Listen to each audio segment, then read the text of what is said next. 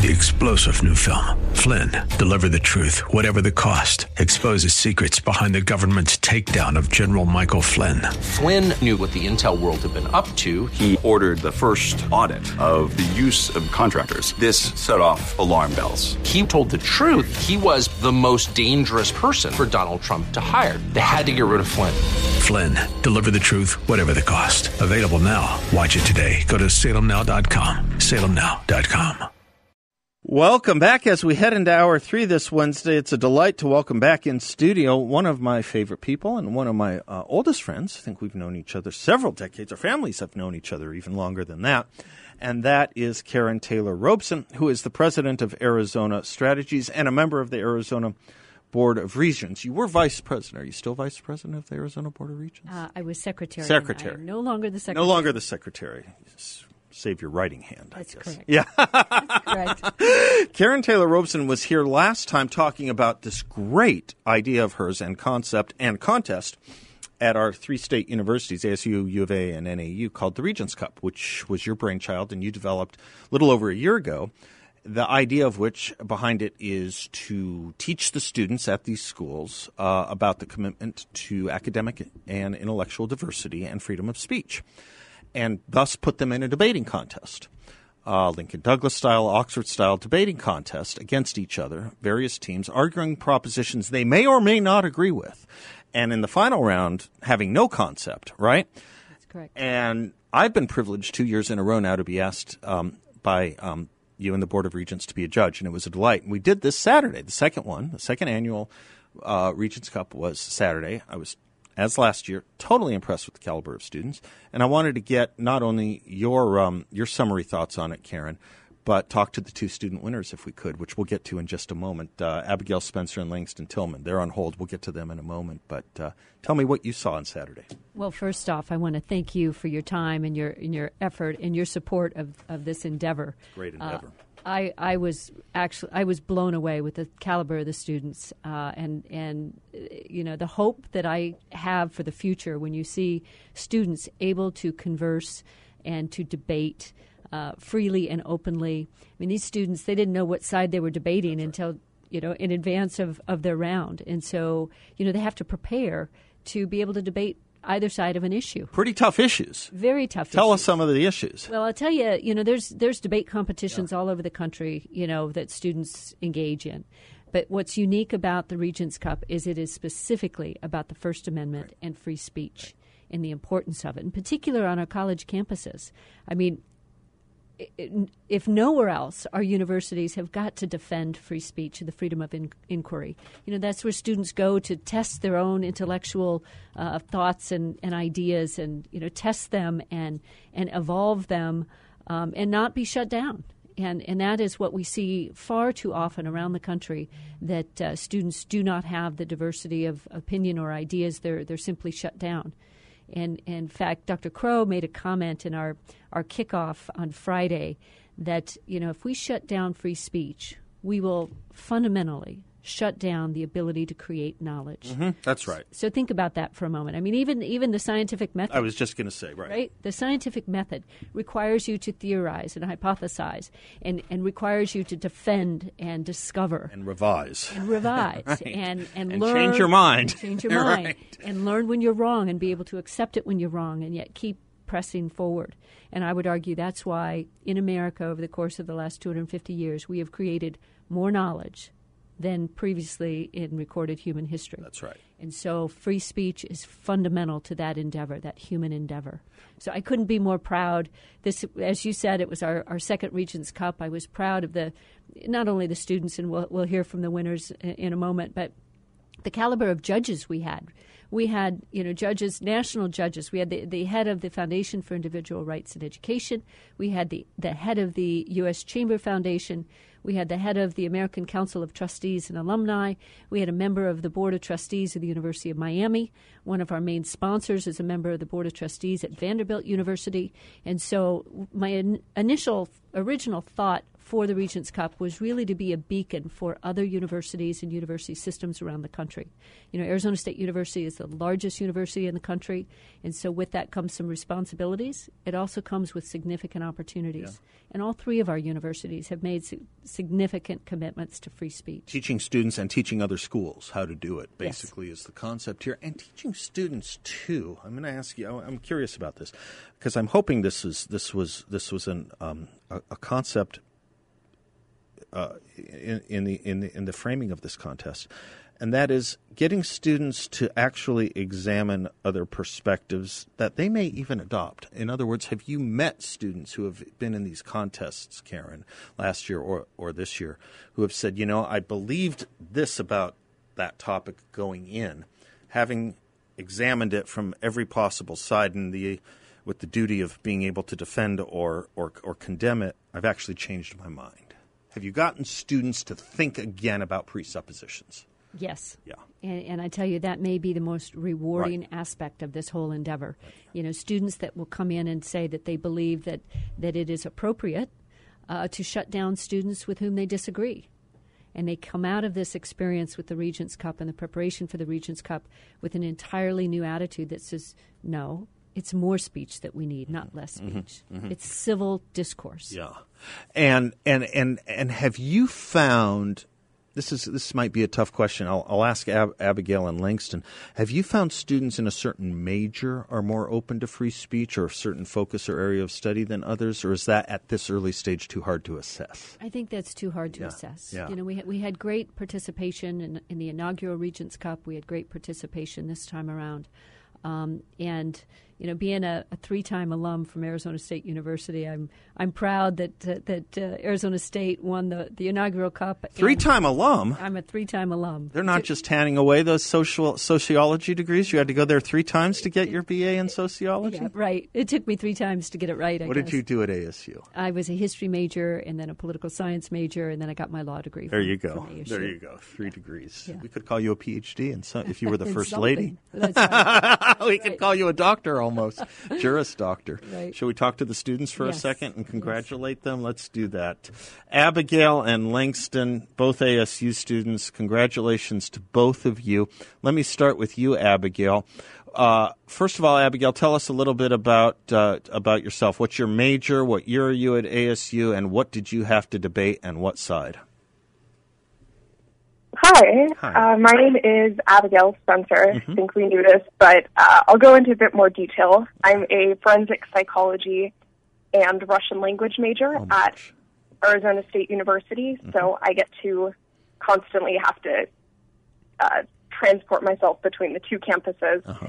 As one of my majors is at the West Campus and one is at Tempe, but you know, it's just ASU has such a great category um, diversity with majors, and so I, I had to take advantage of nice, you know, multiple. And I'm a I'm a first year student, but I'm hoping to graduate a little early, so definitely fast tracking my education. But yeah, I I really love ASU. I think it's a great school. Like I said, there's so many different things to learn. I get to be part of the honors college. I get to be involved. We have a really, really, really strong speech and debate team headed by some amazing coaches that I'm super fortunate to be a part of. And yeah, ASU is just a really great school for me, and I think Arizona's education is awesome. And what was the proposition in the final round that you won that you had to debate, and what side did you take? Yeah, so our, our final round resolution was that uh, cancel culture is a legitimate threat to free speech. Uh-huh. And it's sort of a difficult debate because there's a lot of nuance that goes into that. And so you know, throughout the course of this debate, uh, we spent a lot of time really trying to pinpoint what cancel culture even is, uh-huh. because there's so much back and forth between, you know, on one side you have people saying, well, it's it's just holding people accountable, just boycotting, right. and on the other side you have people saying it's completely different. Mm-hmm. And I think we sort of came to a consensus that you know there's there's nuance there, mm-hmm. and that it's somewhere in the middle, and then we were able to navigate that conversation uh, with relation to what we define as free speech. And so there was a, a conversation about whether, you know, there can be threats to free speech that exist outside of the government and whether we have to follow more legal definitions or whether we should follow more moral and more relevant definitions that, you know, extend beyond just the Constitution. And that really spurred a lot of interesting questions and answers throughout the cross examination period about the nuance that exists within all of these topic areas and where we can try to find a way to articulate them and what we should be defending. Thank you. Langston, you were on Abigail's team here, right? Yes, yes, I was. And the side you guys took on this question, by the way, Langston?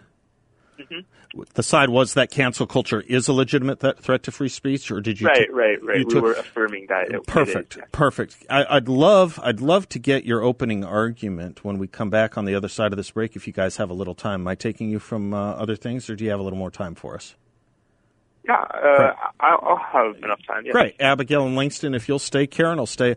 I want to, I want to get your opening arguments on why cancel culture is a legitimate threat to free speech, and then I want to finish up with uh, some uh, other, other, other um, thoughts with Karrin uh, Taylor Robson, as long as we have the advantage of having her in studio with us. So I'm Seth Leibsohn.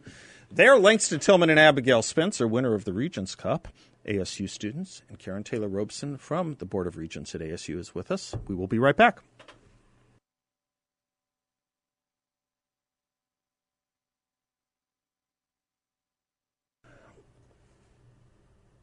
For those who know uh, my in studio guest, Karrin Taylor Robson, they could probably think that would be a great theme song for her. Walking on Sunshine. She always seems to be walking on sunshine. She gives lift. You're always you're always so optimistic and upbeat and encouraging, Karrin. And um, that's why I love that you're at the Board of Regents working with these students at ASU, U of A, and NAU with this. I lost one, Bill. My bad. I knew it would happen. Can you call Abigail back? We'll get her back. I knew that would happen. That was my fault. But working with these students in this Regents Cup, where the students are involved in a debate contest centered around defending the First Amendment, academic and intellectual freedom. And Langston Tillman, who was part of the winning team. Uh, Langston, tell me about yourself a little bit, sir. Are you a, what year are you, and what's your major field of study? Um, I'm a junior, and I study quite a few things. I study chemical engineering, mathematics, philosophy, and political science. Jeez. Okay. All right. I am not qualified to be talking to these students. Cancel culture is a legitimate fr- threat to free speech, Langston. You had to defend that proposition in a few sentences or take, uh, take a minute. What's your opening argument? Right. So there were uh, there, there are a couple arguments for this. One is that cancel culture is a form of ostracism, and ostracism erases freedom of freedom of speech and self-expression by sort of forcing people who hold different beliefs to sort of have a self-censorship mechanism, which doesn't contribute anything to free speech. And I, I, I thought that that was probably our strongest contention, which is people, if we live in a society where the only freedom of speech is that the government won't censor you, but people don't value freedom of speech, then really uh, does this society value free speech? And I- I would argue no. Abigail, uh, did you go into this debate agreeing with the side you ended up having to uh, defend, or did you have to take a side you didn't uh, agree with internally initially? Well, so I, I had the opportunity to speak with uh, a reporter for, I believe it's ASU now, prior to the competition. And one of the things that I'd said then is I think a lot of times when we talk about debate, people have this idea that there are two sides of an issue and, you know, one of them prevails. And realistically, when you prepare for events like Regents Cup or debate in general, you realize that there aren't two sides to debate. There are infinite sides, right? And so the preparation that Langston and I had to do for every round was not just, okay, here's the side we like, and here's what we would say, and then here's the other side, and here's what would win. It really required trying to put yourself in both positions and making the arguments that, you know, like making the arguments I personally would agree with on that side. So on our negative, there were a lot of people on our team in uh, at the tournament, you know, the the folks that we hit who were saying that cancel culture is not a legitimate threat to free speech Right, because, right. for example, free speech has to be threatened by the government. Right. And even though we had to prepare a negative speech, that was not one of the claims we made Yeah. because we were able to advocate both sides without making claims that we personally and ideologically disagreed with. And you know, we're of the opinion that there can be threats to free speech on university campuses, in any, you know, public transportation setting, and the workplace. There can be any threat to public speech. And so that definition, while it may have been beneficial on the negative, wasn't what we incorporated into our case. And we did this basically every round where we would try to, you know, take approaches on either side. And I feel pretty confident. And I think Langston, you know, and I were sort of in a similar position where we felt like the claims we were making on either side were both going toward the same goal of promoting public discourse and promoting free speech. Nice. It's just a matter of what we prioritize and how we get there. Nice. Abigail, uh, and Langston, I'll ask you too. And, uh, but first, Abigail, uh, in, prepar- in, in preparing for this uh, contest, uh, for this uh, debate contest, the Regents Cup, did you watch on YouTube or TV or anything else? Did you watch other profession, other famous debaters in any sense? Any other public public persona who were debating other issues in the past 10, 20, 50, 80 years? Did you watch other people debate to learn skills? or did you kind of do it through classes, study, and your own work? You know, I, I think that Langston and I will likely have uh, very different answers uh-huh. here, and I, I think you'll see why. But I'll start in that I have been surrounded by public speaking and advocacy for a very long time. Uh-huh. I started a speech and debate team when I was in middle school, uh-huh. and so for the past seven years, I've been you know, hopping between debate team to speech team to acting, theater, film studies to mock trial, model United Nations.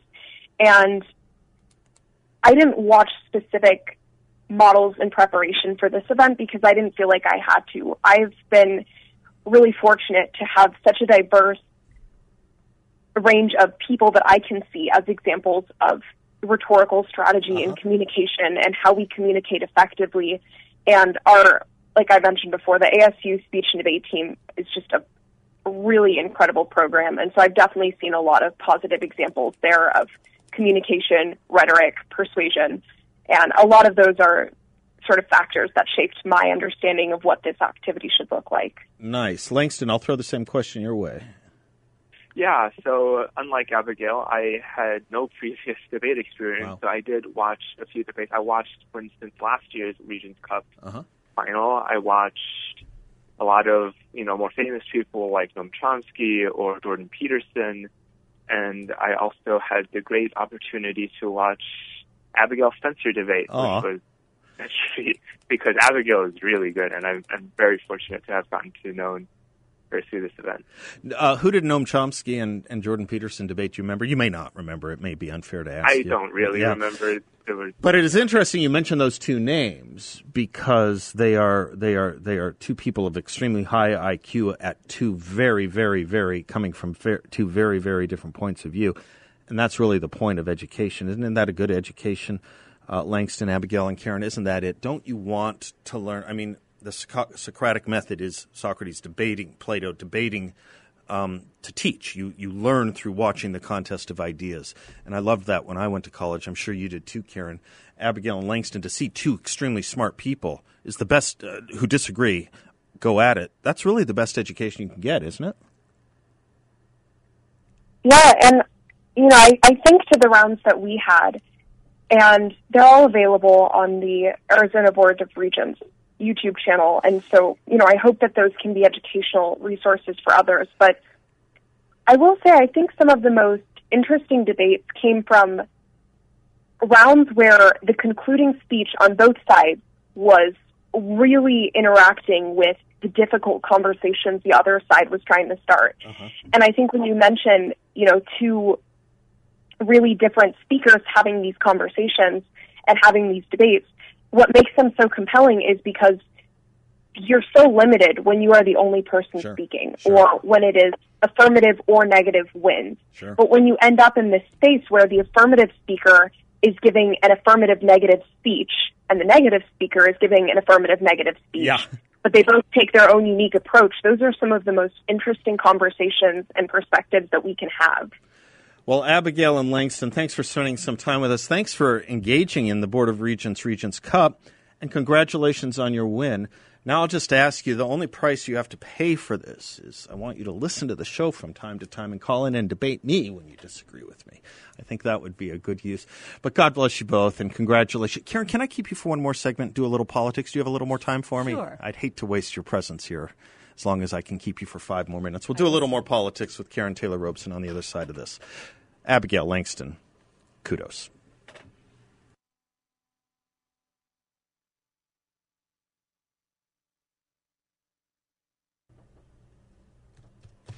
Welcome back to the Seth Leibsohn Show. Uh, it's been a delight to have Karrin Taylor Robson in the studio with us. Uh, great friend and um, attorney in town, and the president of Arizona's uh, premier land use strategy team, Arizona Strategies, Arizona, ArizonaStrategies.com. But it would have been um, a waste uh, if I didn't have an opportunity to ask you a couple political questions, Karrin, because you're so involved in the political arena here in Arizona and nationwide. And your dad was the president of the Arizona State Senate. So I was just, I had to ask you, I just needed to spend a few moments with you.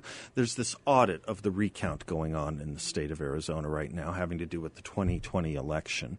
Uh, given your entire experience in growing up with your dad as the president of the Arizona Senate politics, the political involvement you've been in, uh, this is kind of interesting. We're the only state doing this, as far as I know, at least doing it as expansively as we're doing it. And I just, you know, wanted to get your take on, on what you see going on here with this audit. Well, I think, you know, confidence in our elections is the bedrock of our democracy. And, you know, we can go back to 2016, right? In the election of 2016, Hillary Clinton did not want to accept the results and question the results. And then, you know, even 2017, Nancy Pelosi continued to question the results of 2016. We have Stacey Abrams in, in Georgia who believes she won the election, right? So that so this is not new. This is not a new thing. And and after the recent elections, seven I think it was seventy nine percent of Republicans in America believed that there was something wrong with the elections, and and over thirty percent of independents. Mm-hmm. So clearly. There's no confidence in the outcome. And so I applaud my friend, President Karen Fann, uh, for what she's doing, and and we're going to let the evidence, you know, lead us to where it leads us. But I think it's critically important to allow this. You know, the audit is underway, and let's let it conclude. Seems to me if you're secure in your thoughts, beliefs, feelings, and evidence of the results, you shouldn't be afraid of an audit. That's seems correct. to me. That's correct. And it seems to me that if you want to have confidence in your government, which is a big problem, the Democrats talk a lot about that not enough people support the you know support the the, the, the, the government, that not enough people um, are willing to accept results. If you're going to have confidence in your government, you have to at bedrock have to have confidence in your elections, don't you? It's that simple, isn't it? Absolutely. And, you know, we have to continue it, you know, with every election. We have to continue to make sure that we're doing everything possible to ensure the, the integrity. You know, the security of our elections, again, it's just, it's paramount to who we are um, as Americans, and, and, and it's just a, a basic fundamental of our democracy, as I said. the results of an audit, if it if the results show that uh, basic integrity was was abided by, and that there was basically nothing terribly wrong um, outside of the usual uh, with our elections, then if if the audit shows that, then that should give confidence to those who right now lack it. That's correct. And if it doesn't show that, then one would hope we would be adults about this sort of thing, and those who won by dint of something the audit doesn't show legitimate, they ought to own up to it too. Both this is a deal both sides have to work off of, I think. And either way, either way, getting to the bottom of something, getting to the truth of something, ipso facto gives us should give us more confidence, shouldn't it? It absolutely should. On both sides. If you're a Republican or Democrat, whoever you voted for, it should give you more confidence. Why is there so much angst and anger about this? Angst may be the right reason, but anger Well, I, I would argue that, uh, you know, in particular. because of in- the angst. Maybe. Yeah, in, in other states, there were things they, they didn't have um, uh, any of the mechanisms in place to ensure, you know, um, outcomes that people have confidence in. You know, Arizona, I will give credit to Arizona. We've been at this for a long time. In fact, many say we're kind of best in class when it comes to you know the absentee and, and early balloting. These other states with the all mail-in ballot, they'd never This done this brand new, before. yeah. And, and and quite frankly, I think it was planned chaos. I do too. Playing with fire is what William Barr once said it would be, and I think we saw with a lot of fingers burnt that that's exactly what we were doing. Well, we'll sit back, we'll see what the results are, and um, and I'm really glad to have you on on, on record on that because I haven't asked a lot of people about this, Karrin, and I haven't gotten a lot of phone calls about it either. But it seemed to me, you know, someone in your position would have would have a good sense of these things, having grown up around all this. We shouldn't be afraid of an audit, not when it comes to election integrity, right? End of story. Correct. God bless you for all you do for our state and uh, for me as a friend, Karrin Taylor Robson. Thanks for coming in. Thank you. Thanks for having me. You bet. We'll talk soon. I'm Seth, 602 508 0960. We will be right back.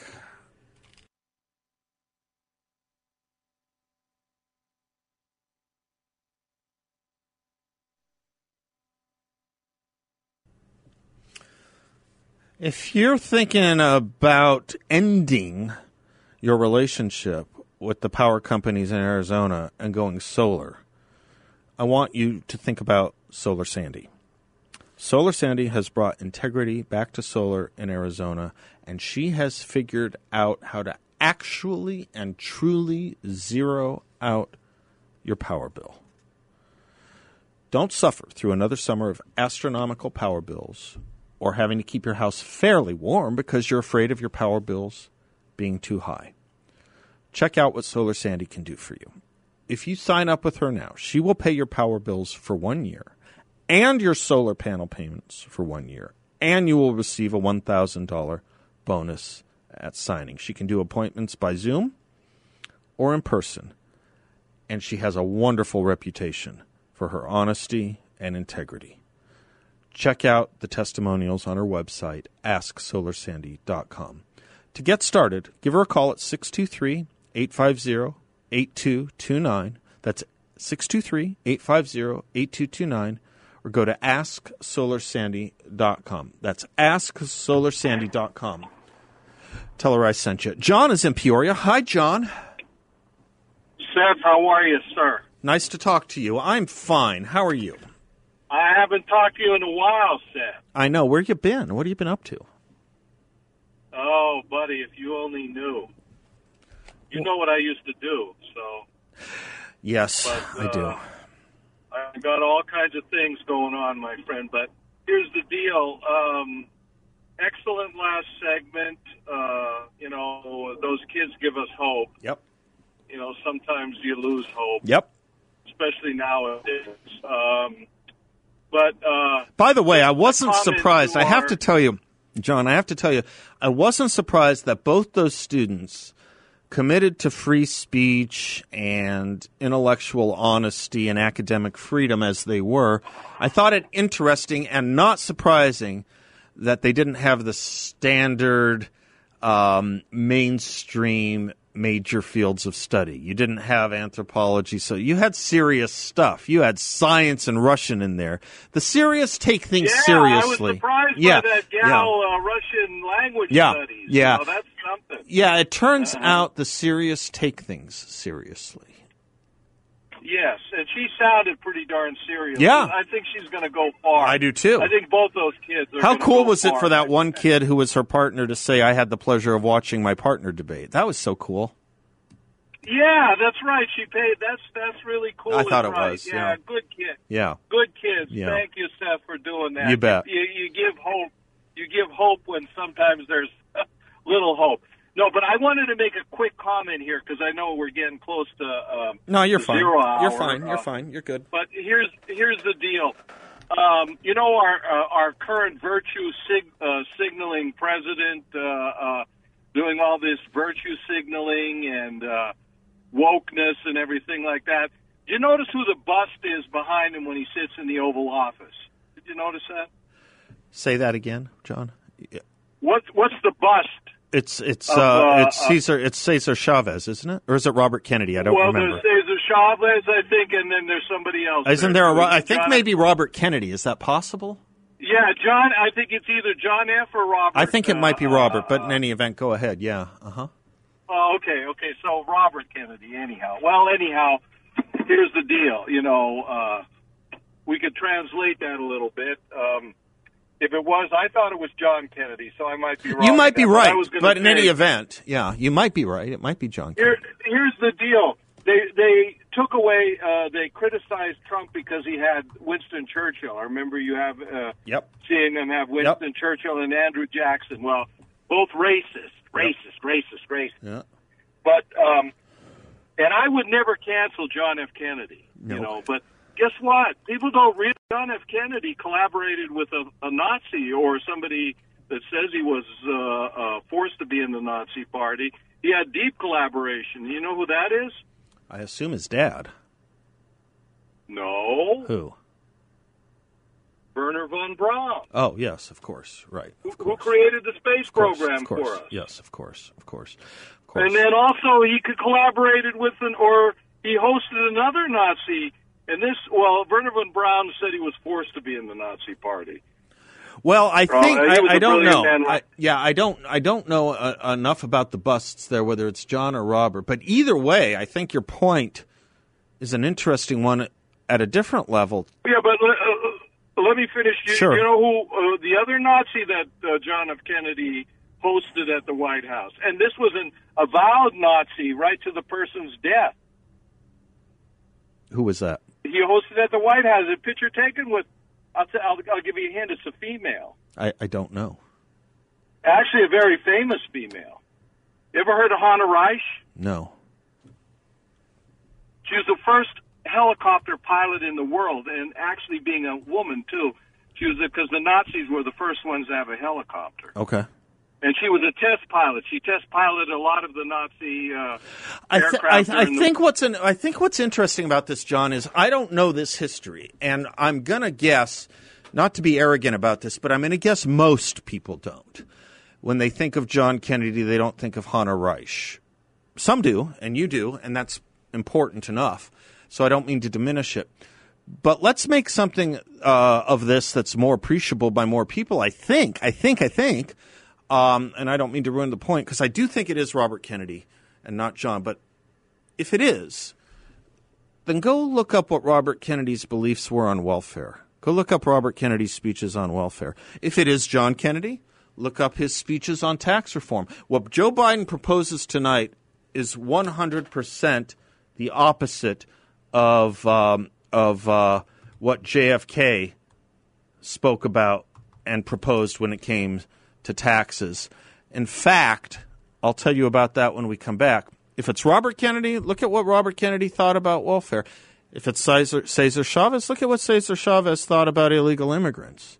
And none of these, none of these people have anything in common with Joe Biden's positions. We'll be right back.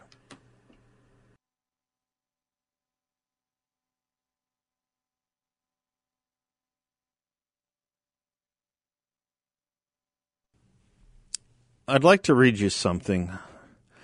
Quote Our true choice is not between tax reduction on the one hand and the avoidance of large federal deficits on the other.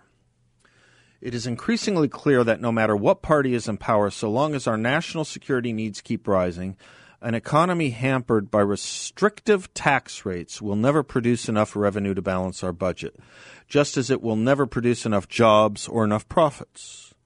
Surely the lesson of the last decade is that budget deficits are not caused by wild eyed spenders, but by slow economic growth and periodic recessions. And any new recession would break all deficit records.